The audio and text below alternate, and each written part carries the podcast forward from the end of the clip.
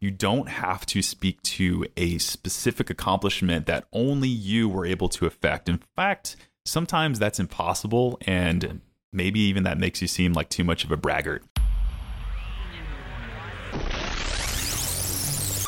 And welcome to the Let's Eat Grandma Career Warrior Podcast, where our goal is not only to help you land your dream job, but to help you live your best life. Today, we're discussing the impossible, which is how to include accomplishments on your resume, even if you think that that's too hard. I've gotten this question time and time again from job seekers. I know it can be tough to include those metrics and results on a resume, but it's so darn important to stand out at the very top of your competition. I want your resume to stand out and be that top resume, that resume that stands at the very top of the stack. And this is going to be one way that we do that through getting those accomplishments and those numbers, results on your resume. I'm Chris Villanueva, the founder and CEO of Let's Eat Grandma. We've been ranked by New York Post, Investopedia, and US News and World Report as a top resume service. And I wanted to bring this podcast episode to you as free content. Just know that if you ended up working with one of our resume writers, you don't have to implement any of this advice. We'll take care of all of it for you. But that's an option for you if you're looking to get a service. Head on over to let's eat let'seatgrandma.com forward slash podcast. Otherwise, I hope you enjoy the show. All right, so we had an event here in Austin, Texas, and one of the points of contention, and I can tell where most people were getting the most emotional and people had the most questions, and all of the excitement in the room really ramped up when we talked about accomplishments.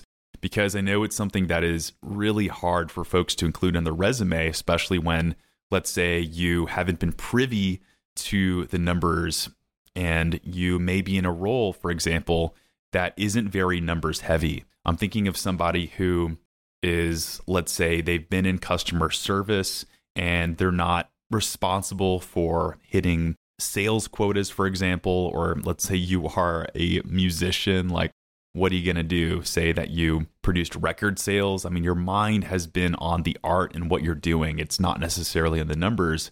So these things can be really tough but including numbers on your resume is worth it at the end of the day. They are a way of interrupting hiring managers in a way they can say, okay, here's a specific number. You need to stop on the page right here and read this bullet point because it's special.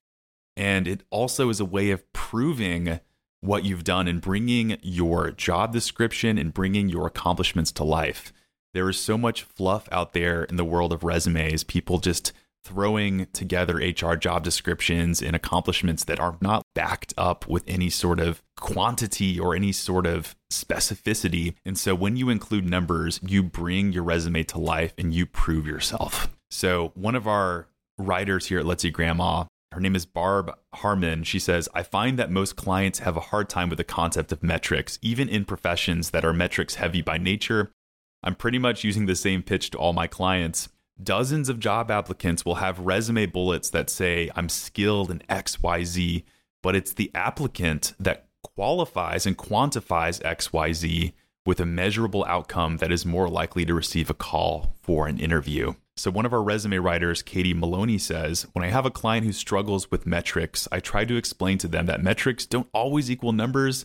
Sometimes it's as simple as saying successful or that there were cost savings or increased production then many times they'll come back and say that they look for that information and they end up giving me more information to work with. So I think that puts it so well why we have to include these numbers, why we have to make the effort to do so. Why we're having this episode in the first place, though, is I know it can be difficult and there's a lot of resistance and friction in job seekers who don't have these numbers. So, what do we do? We get creative.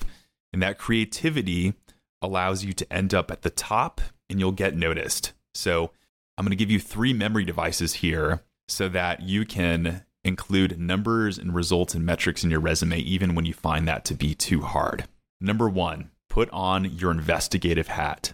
So, in this metaphor here, I'm imagining one of those detective types with a long overcoat, and they put on that hat and they're ready to go sleuthing out there in the world. You are going to do the same thing and this is your career we're talking about here. So it is worth it to go out and plan and do the research in your own life, not just for your company, not just for your boss, but for yourself here. So see what you can do by digging up information from your company website, by going and replaying past company earnings reports, for example, or going on your company's social media pages. And I have found out more information than you could imagine by not only going to a company's LinkedIn profile, but by looking at various employees who work within that company and seeing what they're including on their LinkedIn profile. There is so much data information out there and this brilliant world that we live in right now, this age of the internet and social media. So go online and do your thing. Bonus points for the person who is brave enough to go up to a past boss or even a current boss and dig up some of that information through real conversations, real firsthand information here. So I'm thinking of an example of me. I used to be a restaurant manager. If I ever wanted to apply for financial positions where I was responsible for cost cutting, for example, I might look to include a metric in my past restaurant manager position. So I might go up to somebody who I used to work with at the restaurant and say, Hey, Tim, I'm looking to transition into a job in financial management. I know I helped cut our restaurant expenses two summers ago. Would you mind looking up that percentage reduction you see in those managerial reports? I never kept track of it. And so you don't have to get like overly specific. You're not like copying and pasting those financial reports for the whole world to see, but you could include just one number that talks about the percentage increase. And I know that's what I would do if I was in that position right here. The second tip I'm going to give today is get some scope. Describe the scope of your work. If you find it impossible to talk about tangible accomplishments or results, scope and context is one of the easier ways I would say in getting numbers on there that bring your resume to life. So, I'm imagining here in my metaphor world somebody just swishing around some scope mouthwash. I don't know. Work with me because in the end, I'll. So imagine your scope, you're putting that scope mouthwash in and you're just kind of like cleaning things out. And when we include context and scope in our work, we find ways to, again, bring our resume to life in a way that proves what we've done. It gives a sense of our world here. So, if you don't have cost savings or increased production or anything like that, perhaps you can talk about something like you being able to help process a certain amount of orders every single week. Perhaps you're able to process 20 orders a week and that for whatever reason is impressive in your industry because your industry does 15 on average. So you can say, you know, five above the industry average, for example. You can also talk about the number of people who you led underneath your team. So if you're in charge of a team of five product developers, that's something that I might include on the resume as well. Team size can be very useful. You can talk about turnaround time, for example, how quickly you were able to turn around projects, especially if that context is somewhat impressive. So, those are scope related examples that don't necessarily speak to an increase in sales, for example. My third tip for you today on how to include accomplishments in numbers when you find it too hard is pay a visit to Japan. Okay, so this is from Cultural Atlas. Japanese society is generally collectivistic whereby people often view themselves and others as members of a collective unit or group. In this sense, members of a group hold collective responsibility or rentai sekkinin, I'm sure I butchered that, for the performance and actions of an individual. For instance, if one or more members of a group indulge in poor behavior, all others are collectively blamed. In turn, harmony is an important part of interpersonal relationships. So take a page of the book from Japan here you don't have to speak to a specific accomplishment that only you were able to affect. In fact, sometimes that's impossible, and maybe even that makes you seem like too much of a braggart. So, by saying that you took part in a team and were able to affect certain results, you not only are able to take credit for more information or more accomplishments, there's a wider range of things you can take credit for, but you're also able to show that you are a good team player without writing the words team player on your resume. So I've come up with some example bullet points that show how a job seeker can use those collective success bullet points and show that they were a part of a team, that they're a good team player. So, one example is collaborated with marketing, sales, and product development teams to launch a successful product, contributing to a 25% boost in quarterly revenue. Another example is facilitated weekly team meetings to foster communication and idea exchange, leading to a 30% decrease in project errors and a 25% improvement in client satisfaction. Another example is contributed to a company wide initiative to improve customer service by organizing and leading training sessions for the team. This resulted in a 20% increase in positive customer feedback. So, you may have to use a combination of some of the sleuthing that you do in tip number one and this third tip and using that collectivistic kind of phrasing, but these are just some examples here and how to implement bullet points when it wasn't just you. So I think that's something that could be really useful for job seekers out there. So here are some frequently asked questions when it comes to numbers and metrics. How much? How many numbers and metrics? Well, if you are in sales and marketing, for example, you may have a resume that's chock full of numbers, and that's perfectly fine.